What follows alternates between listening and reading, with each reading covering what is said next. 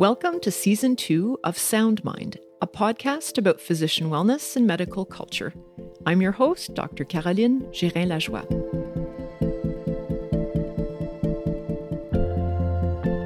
Code White is a term used in many healthcare settings to alert workers to a real or perceived threat of violence. And sadly, more are being called on a regular basis, especially in emergency departments or EDs. Just listen to these sobering statistics. Healthcare workers face four times as great a rate of workplace violence than other professions. More than 50% of emergency department nurses will be sexually harassed or assaulted this year, and more than half are physically or verbally abused in any given week. And nearly 70% of emergency physicians say ED violence has increased in the past five years, contributing to an already high ED physician burnout rate. Recently, the Canadian Association of Emergency Physicians, or CAEP, called for the development of a national safety standard which outlines best practices, benchmarks, and comprehensive plans for improved safety and security in emergency departments. They want hospital administrators to make full and complete efforts to help address the rising incidence and increasing toll of emergency department violence. Later in the podcast, I will speak with Dr. Marcia Kostenuik about how physicians and nurses can better predict interactions that are likely to become violent and what steps they can take to prevent abuse. But first, let's step inside the ER through the eyes of Dr. Howard Ovens. Dr. Ovens is an emergency physician and former director of the Department of Emergency Medicine for the Sinai Health System in Toronto, Canada. He is a current member of the CAEP Public Affairs Committee. We asked him to describe a workplace incident that stands out in his mind. The first one was this incident where I was on duty and the police brought me this man from another emergency department. So he was drunk in a park sleeping on the ground, had not asked for any help, probably does this most days of the week.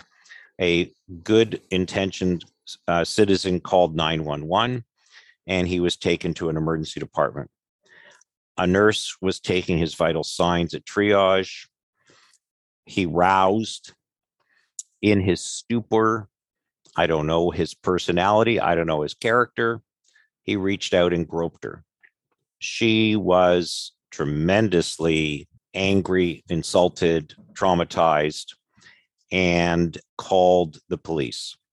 She wanted him charged with sexual assault. The police came. He went back to sleep in his alcoholic state. When the police arrived and roused him, he got startled and tried to run away. The police chased him in that ensuing encounter, he fell, hit his head, and suffered a laceration which required repair.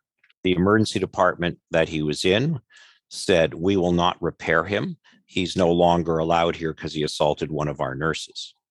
So they brought him from one emergency department to another emergency department. He had started to sober more, didn't recall groping the nurse, was polite, apologetic, remorseful, and absolutely horrified to be facing a charge of sexual assault. The police were actually, as I was repairing his wound, talking amongst themselves about the dilemma of having to charge this guy with a serious crime versus understanding the nurse's position of being fed up. And the other thought I had is I could understand that nurse would not want to provide care to that patient, but why transfer him to another emergency department? Were my nurses more deserving of potential abuse from this guy than the nurses at the other department? Like, what was the logic behind saying take him to another emergency department? It, it, and of course, there is this movement to have zero tolerance so, in the absence of hospitals really doing their job to provide a safe workplace for our staff, staff are taking it into their own hands and they're declaring zero tolerance. And the dilemma they're creating for some of my physician colleagues is they're asking them to support an eviction of a patient who they feel has uh, crossed a line before that patient has really been assessed for their medical state, their mental competency, and responsibility for their actions. Dr. Ovens shared this experience in an email thread with colleagues at CAEP, and the response caught him off guard. I had just been offline for a few hours on duty or something. The thread just exploded with people from all over the country sharing similar stories. And I was like, oh my God, what's going on? This was pre pandemic. A lot of it was uh, behavior that was fueled by the methamphetamine crisis because uh, meth users tend to be particularly agitated and act out a lot verbally as well as at times physically. And they're found in every community. And they also are very, very at risk for a lot of serious medical complications. That nationwide reaction prompted Dr. Ovens to write a blog post that helped inform the CAEP position statement on violence in the emergency department. As he says, this was all before the pandemic. He finds behaviors have only become worse as hospitals battle wave after wave of COVID 19. The pandemic has escalated all of this because everybody's testy and patients have shorter fuses, families have shorter fuses. So the people who are responsible for their actions, some competent patients, many family members, are acting out, especially around things like visitor restrictions as well as wait times. And of course, with masks on, it's harder to establish rapport and a human connection. And I think that the resilience and tolerance of the staff to put up with this stuff is also lessened. The the entire atmosphere is much tenser and it's contributed to exodus from the profession, especially by nurses, and a staffing crisis.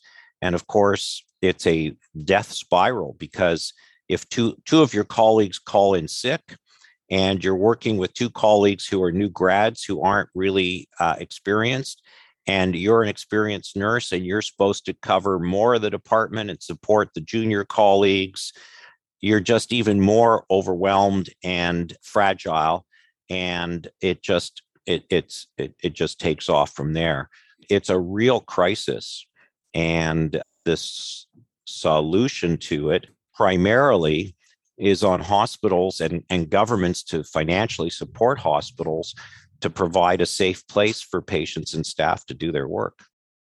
The stress of the emergency room environment is not only provoking troubling behaviors in patients, physicians are noticing it themselves and in their colleagues. Just before Christmas, I was on duty with a young colleague, very hardworking, conscientious guy. And he was handing over at the end of his shift to me and giving me a couple of stories. And after he told me the second story, I said, That's fine. And I was waiting for him to say something. And there was a long silence. And I looked at him and I said, Something else? And he said, I just lost it with a patient. I said, Well, what happened? And the patient uh, was not particularly acutely ill. Uh, they had a bit of an agenda. There was an intervention they were looking for uh, to be granted by the emergency department. And my colleague had done a careful and uh, conscientious assessment, felt that intervention wasn't indicated, and tried to explain this in a very uh, patient and constructive manner. And the patient greeted his explanation with dismissive sarcasm. And he said he just felt like that's the last straw, turned away, walked walked away from her, kicked a garbage can as hard as he could. This is a story he told me. Did one lap around the department, went back in and said, You don't trust my advice and I can't put up with any more sarcasm from you. So please just leave. And as losing it goes, that was fairly mild. but it was very troubling to him. He he really felt horrible, and he said, "I'm tapped out." He said, "I have zero empathy left." But you know that, that that's a that's a fairly typical story. I'm afraid we're going to lose him from the discipline. Is my big fear because he's a guy who's about five years out. He's just getting to the peak of his skills and we should get another 20 years out of this guy. I'm afraid we're losing a lot of people. So I worry about the future of emergency services in Canada, actually. Dr. Howard Ovens is an emergency physician at Mount Sinai Hospital in Toronto. The CAEP statement pointed to the structural changes hospitals need to increase safety in emergency rooms, including better staffing ratios and improved security measures but it also advocated for staff training to recognize aggressive and escalating behaviors and de escalation training for all emergency staff. Dr. Marcia Kostenuik is an expert in exactly this kind of work and has years of experience working in the ER. She is also a medical psychotherapist and a frequent presenter on physician wellness. Dr. Kostenuik, thank you for joining us. Thank you so much, Caroline. It's a, a joy to be here. Can I start by asking you a little bit about your career trajectory from working in family medicine and emergency medicine and also in medical psychotherapy? Sure. Uh, we're all reluctant, a lot of us in medicine are reluctant to share our personal stories, but it's one of the things I teach in physician wellness and burnout prevention. We need to share our stories to be authentic, to be vulnerable.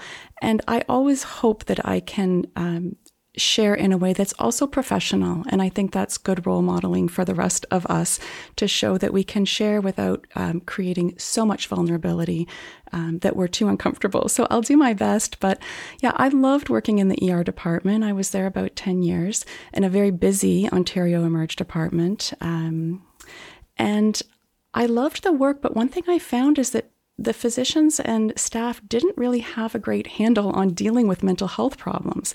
And it was one of the things that made them want to quit or not show up. And often I would show up for my shift and they would all just usher me to the to the psych room, they called it at the time. Um, and somehow I became the go-to. And so I got learning, especially about borderline personality, self-harm, suicidality, overdoses, um, especially when I found out that suicide was the number one killer of young people and really going all the way into uh, maybe around age 40, 44. So this was killing more people than all the other stuff that I had been trained to deal with, uh, like diabetic ketoacidosis and MIs and cancer, um, at least in that age group. So it seemed to me important to, to sort of try to get good at it or skilled at it or have some way of coping. Um, I ended up speaking and writing on suicide prevention and adolescent suicide prevention.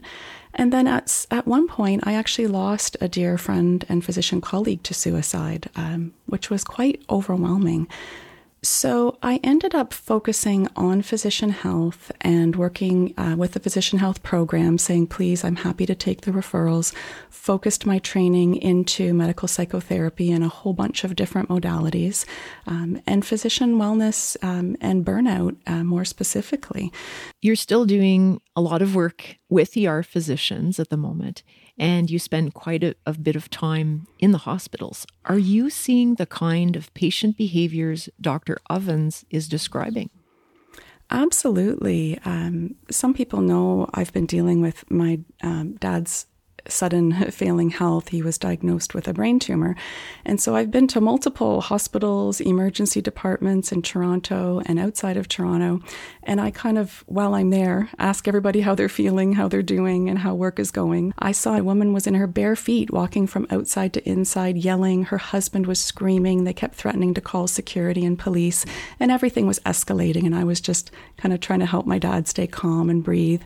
Um, so we're definitely seeing it. Of course, the pandemic has added another layer of stress to an already stretched system and culture. How is this changing your approach to working with physicians, and have their challenges or struggles changed through the pandemic? I think when I when I speak to large groups, physicians, even individual physicians, I always try to put myself in their shoes. And I worked during SARS in the ER department, and it was uh, we had like full hazmat suits at the time. So I really like to show them I know where you're coming from. You know, I've been in the front lines, and I'm seeing what's going on right now. I can't give them a long, complex um, explanation and understanding of what's going on neurobiologically and all of the theories. Although that's very interesting. What they need is a rapid good solution. Some doctors are saying things to me like, they're so ready to snap. Um, what did Howard say? Testy, short fuse, acting out, right? Um, the last straw, all of these expressions. So one of them said they were thinking they might, quote unquote, go out in a blaze of glory. And I said, please do not do that for your sake, for others' sake, right? Um, because this isn't going to do any good to anybody, right? So I was thinking about the concept of just having physicians return to professionalism. Just our professional standard, that first day of medical school, our oath to do no harm. So I think the return to professionalism, what I'm meaning is, I don't expect you to feel empathy. Like that student was just being brutally honest. He was saying, hmm, what's come up for me? Oh, empty no empathy, right? Well, I can't change that. I would validate and say, wow, that's how you're feeling. That's a sign of how exhausted and really a sign of burnout. So, in that case, we can actually shift into cognitive empathy. That's just intellectually knowing this person is suffering. Doesn't mean you like them, doesn't mean you have a lot of strong feelings of empathy for them. And once you understand that and you understand what's happening in you, you can actually shift to just compassionate action or at least neutral action um, or stepping away or taking a break or asking a colleague for perspective doing the breathing practices. I've taught it with the CMA Wellness Connection. Quick, simple practice. It takes a minute or two. It can get you back in your prefrontal cortex out of that amygdala hijack, and you're able to at least respond professionally. It doesn't have to be perfect, and you don't have to feel all warm and fuzzy, but it would be great for you and others to try to do no harm and at least use cognitive empathy if possible and respond with a small gesture that will reduce the other person's suffering. That would be ideal. That's compassionate action. Yeah. So much of the physical and verbal abuse seems out of the physician's control, whether it's due to poor staffing levels or a lack of security measures. What can physicians do to prevent a situation from escalating? Yeah, I mean, this is a, a great question. And I worry a little bit in answering it about creating that exact situation where I'm putting too much on the physician and nurse. Um, and I'm not being empathetic and understanding enough to their situation, I would probably rewind back to the system level at that point and think, exactly what you're saying. What could be done to prevent it? But even earlier, even before in Howard's story, before that nurse is exposed to the groping patient, right? What could be done to anticipate that at a system level? First of all, number one, we need to know what workplace violence is. Most of us, like me, we didn't even consider it workplace violence. I certainly never reported it. So I was part of the problem by not recognizing that. And then we don't empathize with our colleagues and say, oh my goodness, what an awful thing you went through. And the administration, the staff, the colleagues, everybody has to be on board because I think, Caroline, you would know with PTSD, post traumatic stress disorder, and trauma, what creates that is the lack of support at the time of the trauma. And if people feel supported by their colleagues and staff and administration, they don't develop such long term trauma. The doctors I talk to say, You're the first person I've told this incident, and it happened 37 years ago. Some of them are retirement age. They tell me about a trauma they experienced in residency. I get that one a lot. So, yeah, the, the, the solution I've read about is the rapid reporting system. So, after you teach all of your staff what is workplace violence, this is what it is, so don't miss it. You need to be able to report it. And what they found is reporting was too difficult and cumbersome and took 20 minutes in a new EMR system no one could find. It should take one to two minutes to complete, and you put the patient name, the number, brief description of the incident, uh, and that's pretty much it. And it needs 100% backup from administration or whoever's listening to it so it doesn't fall through the cracks. Then you need security, you need the zero tolerance, you need the police called, you need charges pressed, all of that stuff, which I didn't know when I looked into this, and it's not how I worked. And then you need to have it reported in the media, which is surprising. And some people thought that wouldn't help, but it does help because it sends a message to the public this is not okay anymore. Never was, but it's certainly not okay now. Charges were pressed. So that's going to support our physicians. That can be part of the policy, very practical. And the data that I read was impressive on what a huge change this made in um, in the emerge department. And there was a at least a 50% change in people recognizing what is workplace violence. And they were more than happy to report it when they knew it would be quick and it would actually be responded to. We hear about ER staff, both nurses and physicians, saying that they have to drag themselves into work every day. They are demoralized, exhausted, burned out. How can they manage these feelings? Oh, that's such a good question. And, and I have such a strong visual image of staff sitting in a parking lot and just almost going through that do I go in or do I not go in? Um, am I going to drive home? Am I going to snap? What's going to happen? I mean, what an awful image. And when I work with individual physicians, they'll describe that moment where they were sitting in the car or wherever they were deciding, can I even go in? It's like a trauma response, and it's almost trying to keep you away from the stimulus, from the associated place that is causing you pain, suffering, fear, increased heart rate, increased blood pressure, increased cortisol levels. And then we bypass all of that. They can disconnect their mind from body and just push through it anyway. So they push through that instead of mindfully sitting there and saying, What's coming up for me? You know, it's exhaustion. I haven't slept. I've had nothing to eat. My kids haven't seen me. I'm having difficulty in my relationship at home. Um, I haven't spoken up to somebody at work that I need to, or I'm still afraid because last time I was here, I got punched, or I was assaulted, or it was unsafe for my colleague, and I'm afraid it might be unsafe for me.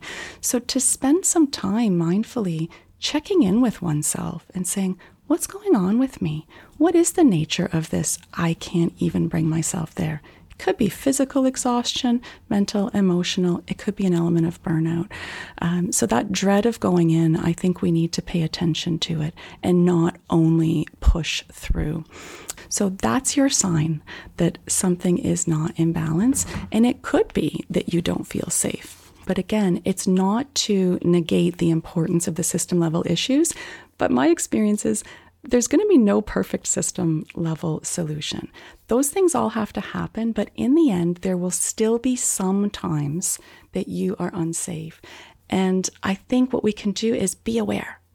Be aware of your surroundings. What's going on? Who's in the department? What did you just hear over the PA system? Who did they just bring into trauma room? What's going on? Be aware. Be aware of your surroundings. Um, talk to someone. Step away. Take a break if you need to. Please don't snap, right? Be safe, right? Do whatever it takes to make yourself safe. Um, I think you can also change your voice, lower yourself. I'd often sit in a chair or try to be lower. Don't fold your arms. Don't look and sound scary. Doctors are automatically scary. Even if you're a tiny woman, you're scary to patients because there's a power differential. That's trauma informed care that we all should be trained in in medical school. So we have to actively work at seeming safe. And then the amygdala settles down. So if they can't see your smile because of a mask, smile with your eyes, smile with your voice, turn your head, lower yourself, show that you're not intimidating. I'm not going to hurt you. And communicate with your colleagues, look for support, share. And if you're the colleague someone comes to, don't say, oh, that's nothing. You know, I was punched in the face. Please listen and support your colleagues. That's going to help all of you. Dr. Ovens talked about the ER physician who felt badly about their reaction to a verbally abusive patient. Is there a different approach in this circumstance? Yeah, this is hugely important. It's kind of the heart of the work I do in psychotherapy and coaching one on one with physicians is you know, how do we work with our own emotions? So I think of this as repair, and you would know from psychotherapy, um, we call it a fracture in the therapeutic alliance or a microfracture, even just the tiniest little slight that breaks down that trust and safety in the doctor patient relationship can and should be repaired in psychotherapy. That's not something I learned in emergency medicine, but really valuable and something I kind of learned intuitively and through my experience. So if you messed up, you can just be aware I messed up. It feels bad. I would say that's normal. We all mess up. Um, you can use self compassion and say, wow, that was a really hard situation. It was difficult. Uh, nobody wants to be in that kind of situation. So I also say be compassionate with yourself, but do allow yourself to feel bad a little bit. You know, at least a little bit, just to go there. It shows you're, you know, you do have some empathy and compassion. You care. And then I like to look at, I teach physicians about um, guilt being adaptive guilt or maladaptive guilt. So if you feel guilty, be mindful. Hmm, I feel that a lot of guilt is coming up. I sometimes tell doctors, turn your guilt down to about a 3 out of 10, because they usually feel it at an 11 out of 10. I said, let's just dial it down for a moment, just as an experiment, down to 3 out of 10 guilt, uh, so that we can work with it. And now let's see, is it adaptive or maladaptive? If you hit the patient over the head with a bedpan, your guilt is adaptive. It's normal and healthy for you to feel guilty. If you feel guilty that you didn't respond perfectly, um, that would be maladaptive guilt, right? You can't expect that. You have to look at it realistically. So I think to be honest with yourself helps. I love the method of observe and describe that's borrowed from DBT, dialectical behavior therapy. So I'll tell physicians things like, tell me the whole story, but just uh, as an observer, describe it factually. If there's emotion, just describe the emotion factually. I noticed I was feeling anger, but take out all the judgment, all the blaming, all the name calling. Just give me the facts. And this can really help them. And I think at that point, um, you can also understand the chain of events. What triggered you? This is an important insight to keep you safe the next time. And rewind further what were the vulnerability factors? You hadn't slept. You hadn't eaten. Someone else was just yelling at another doctor. A nurse cried to you and said, I can't take this stuff anymore. Who knows? Maybe you had an argument at home. Try to pay attention to your vulnerability factors and the trigger. And then I would say to repair what is necessary or what you can. Um, try to learn from the experience because you've done those earlier steps. And then you might need some new skills if this is something you do all the time. Decide if an apology or some reparative action is needed you, sometimes you can call the patient back. Sometimes they can get another visit. Maybe you missed something. Maybe you didn't prescribe what you were supposed to. We're just human. We're not perfect. So feel your feelings, allow some guilt, but don't expect yourself to be perfect. It's a tough job. yeah. Marcia, thank you so much for spending time with us today. And thank you for sharing your wisdom uh, and your experience in the important area of physician wellness. Thank you so much. I'm really grateful to get to share uh, with all of my colleagues across the country, and I appreciate um, your wonderful questions. And it's always such a delight to get to work with you. Thanks. Dr. Marcia Kostenuik is a physician and medical psychotherapist. You've been listening to Sound Mind, a podcast about physician wellness and medical culture. Soundmind is produced by Podcraft Productions. If you're looking for resources, tools, and research on the topics covered today, please visit the CMA Physician Wellness Hub at cma.ca. And however you're listening to us, please think about giving a rating or a review. This makes it easier for others to find the podcast. I'm Caroline Gérin-Lajoie. Thank you so much for listening.